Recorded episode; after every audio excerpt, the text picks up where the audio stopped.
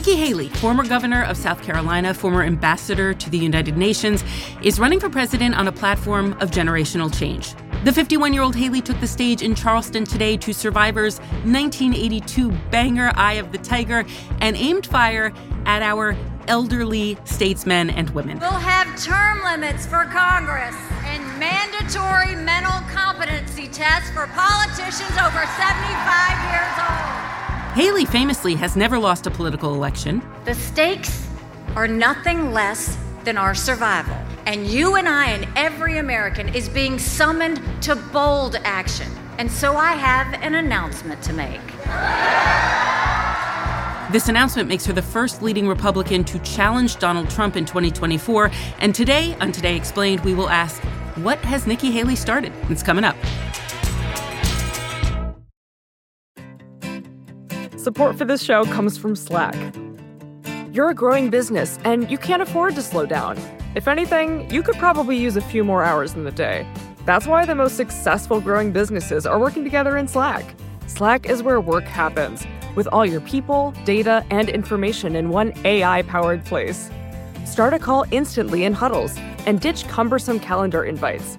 Or build an automation with Workflow Builder to take routine tasks off your plate. No coding required.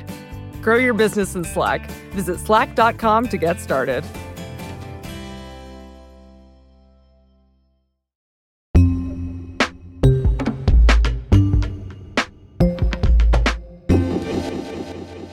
It's Today Explained. I'm Noel King. Jennifer Berry Hawes is a reporter with ProPublica. She also worked for the Post and Courier newspaper out of Charleston, South Carolina for 24 years. And so she is very familiar with Nikki Haley. And she says of Haley's run I think we should take her very seriously. She's not someone who would have jumped into the race if she didn't see a really clear path to winning. And also just having watched her for, you know, better part of two decades now, she has won every race that she got into. I love surprising people. I love letting them know um, what I'm capable of. And I love challenging myself to prove to them so that they can be proud. She's not somebody who gets off her talking points easily. She's very practiced and disciplined on staying on her message. And she also knows how to stand out as a woman without making that the cause du jour. You talk about what you call the A word, ambition, and you actually call yourself something different, something that starts with the letter B. Badass.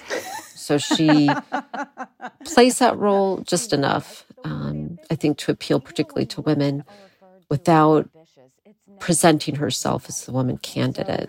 When people refer to it as ambitious, I've heard that all my life. She's so ambitious. No, I'm passionate. I love what I do. I throw myself into it. So I prefer badass. What is Nikki Haley's origin story? So her parents moved to a small town in South Carolina called Bamberg in 1969. They are both from India. Bamberg is a rural community. It was just around the time of desegregation. Her father was a college professor who took a job at Voorhees College, which is a small, historically black college uh, in an adjoining or nearby rural town. So here comes a family that is uh, practicing the Sikh faith. They arrive in this town that is still pretty divided by black and white uh, lines of segregation. And at first, it was very difficult for her. She tells stories about um, feeling very much uh, like an outsider. We weren't white enough to be white. We weren't black enough to be black. We were the only Indian family. My father wore a turban. He still does to this day. My mom at the time wore a sari. And I remember we would get teased, and I would leave the playground and come home. And I remember my mom would always say, Your job is not to show them how you're different, your job is to show them how you're similar. She describes this slow process of being accepted into the school, but for a long time feeling very much, as she puts it, like a brown girl in a black and white world. And so that was her introduction, you know, to life. Her family was very close and eventually became part of the white community in this town of Bamberg. She went to Clemson University. She met her future husband there. Um, did ultimately convert to Christianity, became an accountant herself, and you know really made all of the right moves to uh, jump into politics in South Carolina. I, and it seems like much of the rest of the country, became really interested in Nikki Haley in 2015 after a white man killed nine black churchgoers in Charleston. Until that point, South Carolina had flown a Confederate flag above its state house. And then Nikki Haley decided it had to come down. Tell me what happened there. A number of years before the church shooting, um, the flag flew over the State House dome, and there was a compromise to bring it down and fly it out front. So at the time of the church shooting, the flag flew in front of the State House. Um, there was um, obviously a, a, time period of just tremendous grief, and Haley went to all nine of the funerals.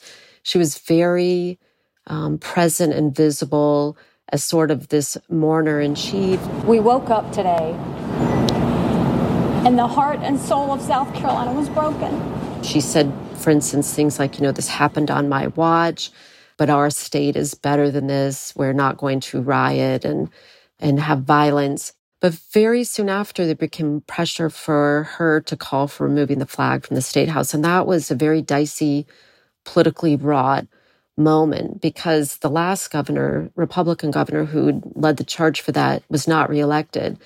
But I think for Haley, she saw that there really was not another option. She initially said things like that she didn't feel pressure to bring the flag down before because business leaders had not really had it top of mind. Um, but after the shooting, that changed. You know, Dylann Roof had taken all of these photographs of himself holding a Confederate flag, and he had a an emblem of one on his license plate. So she was presented with this um, decision, which to my mind, she really had no decision because at that point to stand and say, no, we're keeping the flag, despite what white supremacists like Dylann Roof um, think it symbolizes, would have really been um, a very untenable position for her. Today, we are here in a moment of unity in our state without ill will to say it's time to move the flag from the Capitol grounds. All right, so that was 2015. And then by 2016, Donald Trump is the Republican Party's standard bearer. How did Nikki Haley feel about Donald Trump early on? She was not a supporter. You know, she she really criticized him. And one of the things that I thought stood out that might be interesting now moving forward, watching how she handles things, was one thing she called him out for was just the tenor of his communications, the tenor of his um, speech. In 2016, she campaigned for Florida Senator Marco Rubio and against Donald Trump. When candidate Trump tweeted back, The people of South Carolina are embarrassed by Nikki Haley, she replied with the withering putdown beloved by Southern women Bless your heart. And she really promoted the idea that, that political speech should remain, you know, civil, and in South Carolina, there's still a lot of importance placed on civil communications. I have always kicked with a smile. When it became uh, publicly very different was when, you know, he was in discussions with her about her becoming the UN ambassador. And Donald Trump did tap her to become ambassador to the United Nations. Nikki Haley at that point didn't have what we might classically call diplomatic experience. How did she do at that job? From watching it here in South Carolina, my impression was that she was uh, given very high marks for her performance overall, especially as someone who wasn't expected to go in and really know what she was doing. I think she was really proud of the way that she handled that job and the fact that she was able to operate uh, with with a considerable amount of independence from Trump. And I said, "Well, I'm not going to be a wallflower or a talking head. I need to be able to say what I think."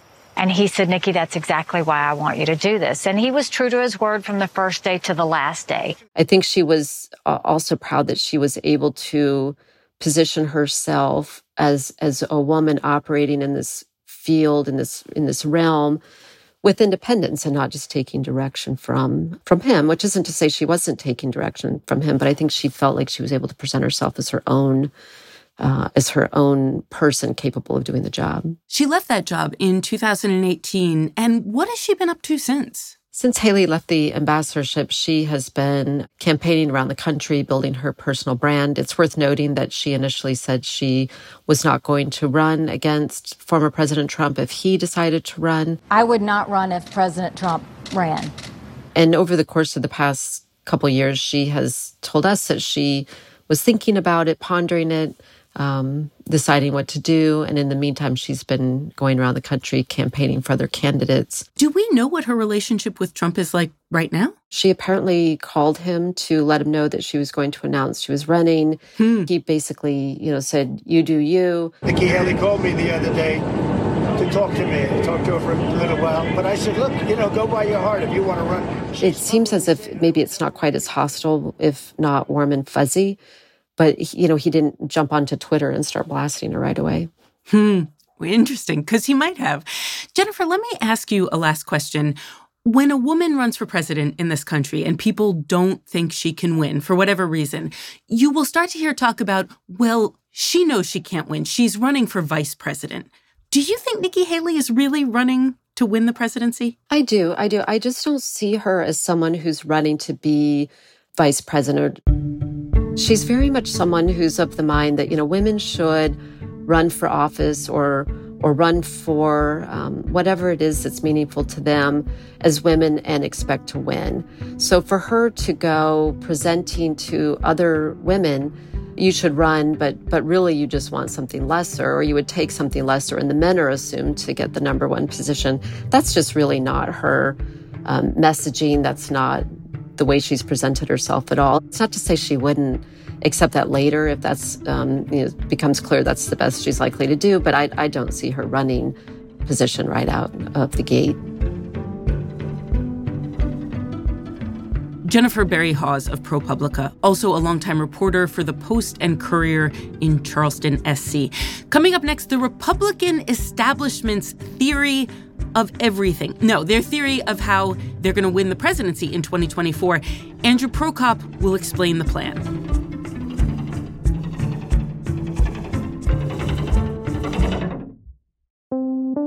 Support for Today Explained comes from Mint Mobile. Mint Mobile is so cheap that Mint Mobile knows you think there must be a catch. Mint Mobile says no, there is no catch. And for a limited time, their wireless plans are $15 a month when you purchase a three month plan. Get this new customer offer and a new three-month unlimited wireless plan for just $15 a month, you can go to mintmobile.com slash explained. That's mintmobile.com slash explained. You could cut your wireless bill to 15 bucks a month at mintmobile.com slash explained. There's a $45 upfront payment that's required that's equivalent to $15 a month. This is for new customers on their first three-month plan only Speeds are slower above 40 gigabytes on an unlimited plan, and additional taxes, fees, and restrictions do apply. See Mint Mobile for details.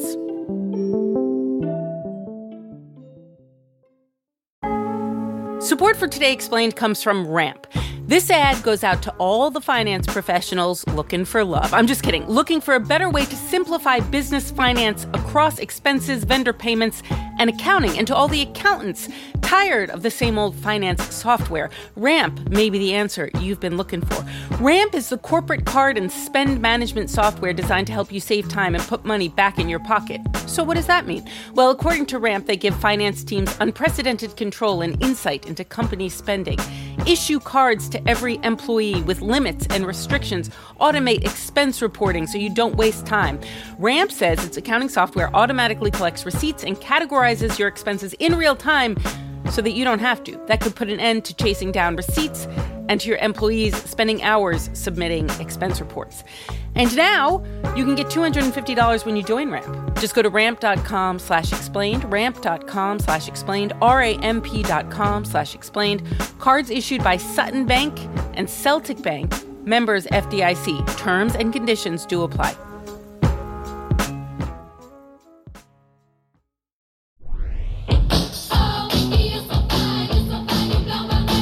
It's Today Explained. I'm Noel King. Andrew Prokop of Vox. So, Nikki Haley has announced she is running to be the Republican nominee.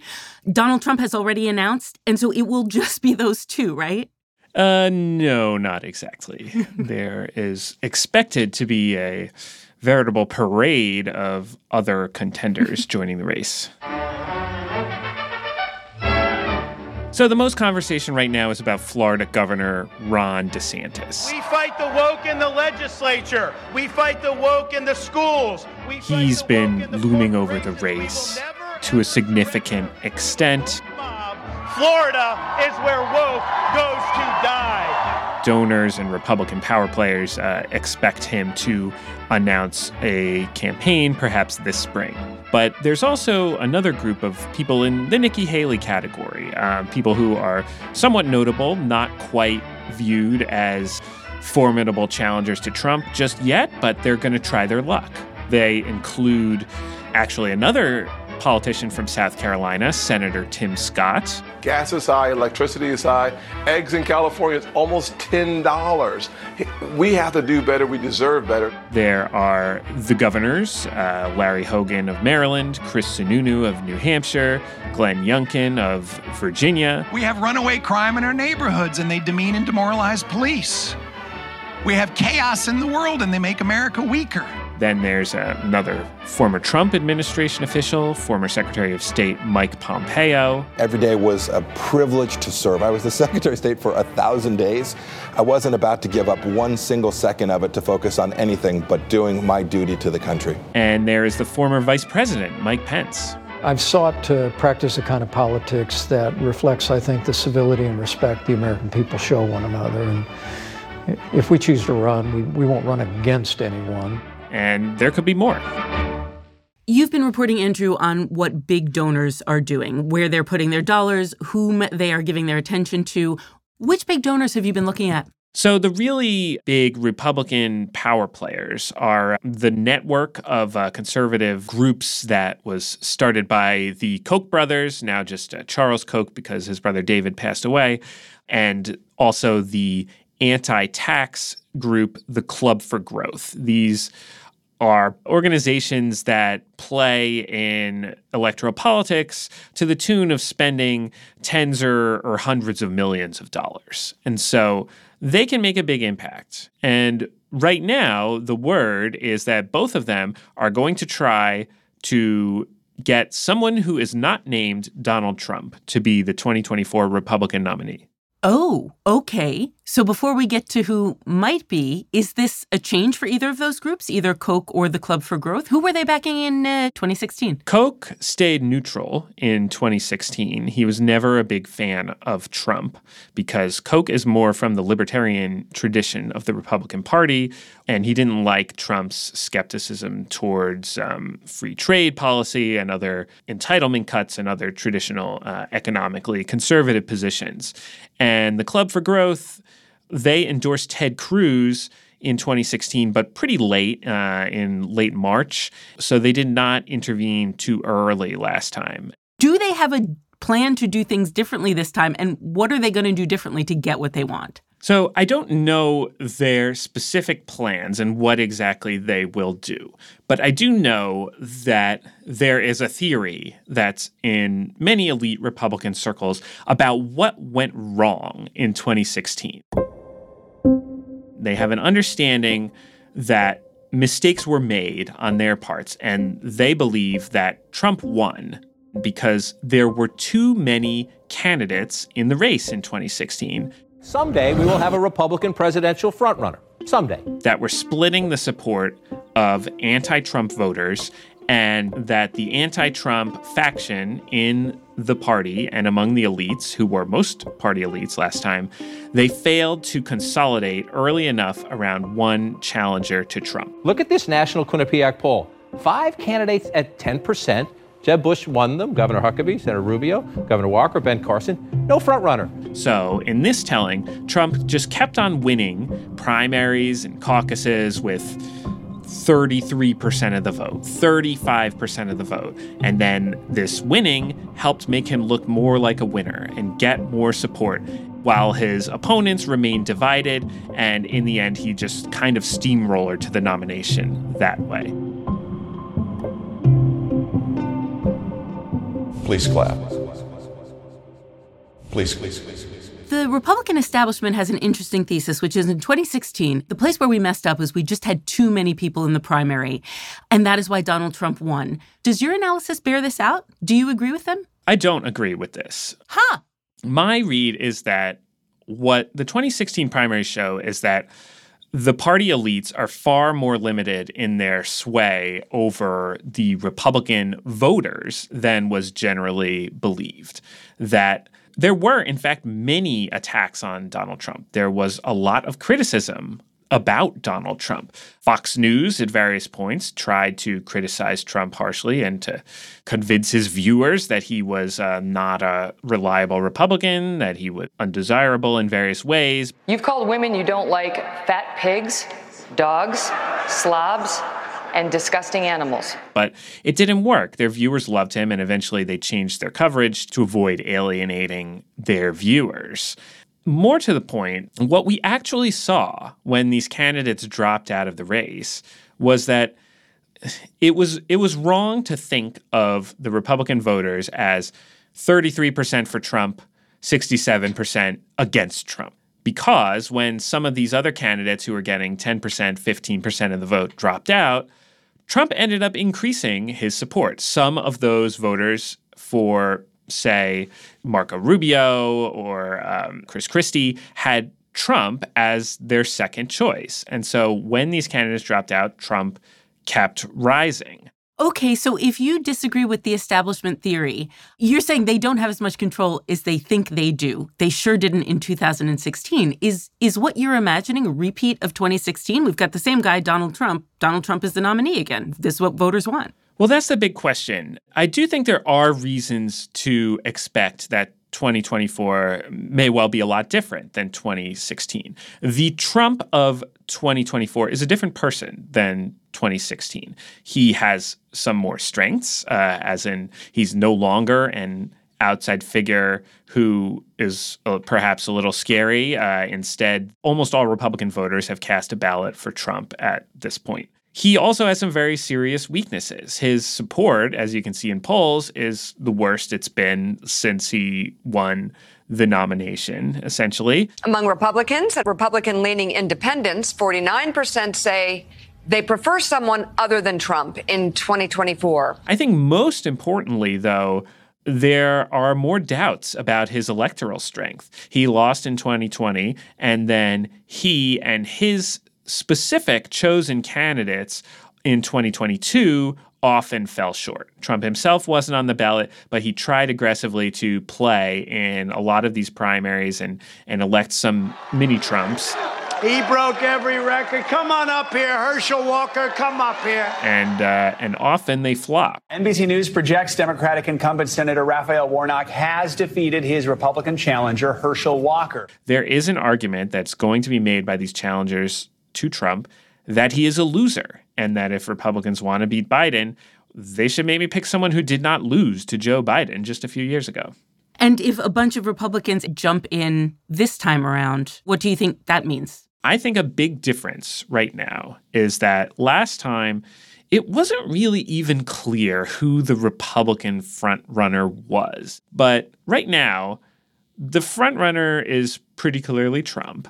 But the leading anti Trump contender does seem at this point to be Ron DeSantis. And DeSantis is a bit of a different figure than those establishment choices that flopped so badly last time. DeSantis has more juice with the Republican base. He could flop, he could suffer under Trump's attacks, which have already begun, but he is at least starting from a stronger point as the what's believed now to be the consensus um, anti-Trump alternative than anyone was in 2016. Is he the consensus for the establishment groups you've been looking into? Koch, Club for Growth, are they lining up behind DeSantis? Not yet. They want to keep their options open, and they are saying they want to talk to several candidates and get a better sense of which positions they're running on and what their electoral strengths are, and so on. And I think that's reasonable at this point in the year. Uh, you know, we won't be seeing like huge ad campaigns probably until much later on. So these groups will really be able to make their impact to the extent they have any um, later. This Republican establishment, it's been a while since they've picked a winner for the presidency. How much does this Republican establishment, these big groups, how much do they still matter? I think there's an argument that they matter less than at any recent point. Trump essentially appealed straight to the voters and through conservative media organizations uh, to the base, the establishment has kind of been struggling on how to deal with that, struggling about whether they can, in fact, take back some semblance of power and control. And they're going to try to, but I think in the end, it really is just going to come down to the voters. The real question is whether DeSantis or somebody else, because it's possible that that perhaps someone will catch fire uh, later on that we're not expecting yet, will be able to persuade voters that yes, they are a strong alternative leader to the Republican Party and that it's time to push Trump aside, to embrace the future, and to move on. Today's show was produced by Miles Bryan, who will lose our bet, and edited by Amina Al-Sadi. It was fact checked by Laura Bullard and Matthew Collette, and it was engineered by Paul Robert Mounsey. I'm Noel King. It's Today Explained.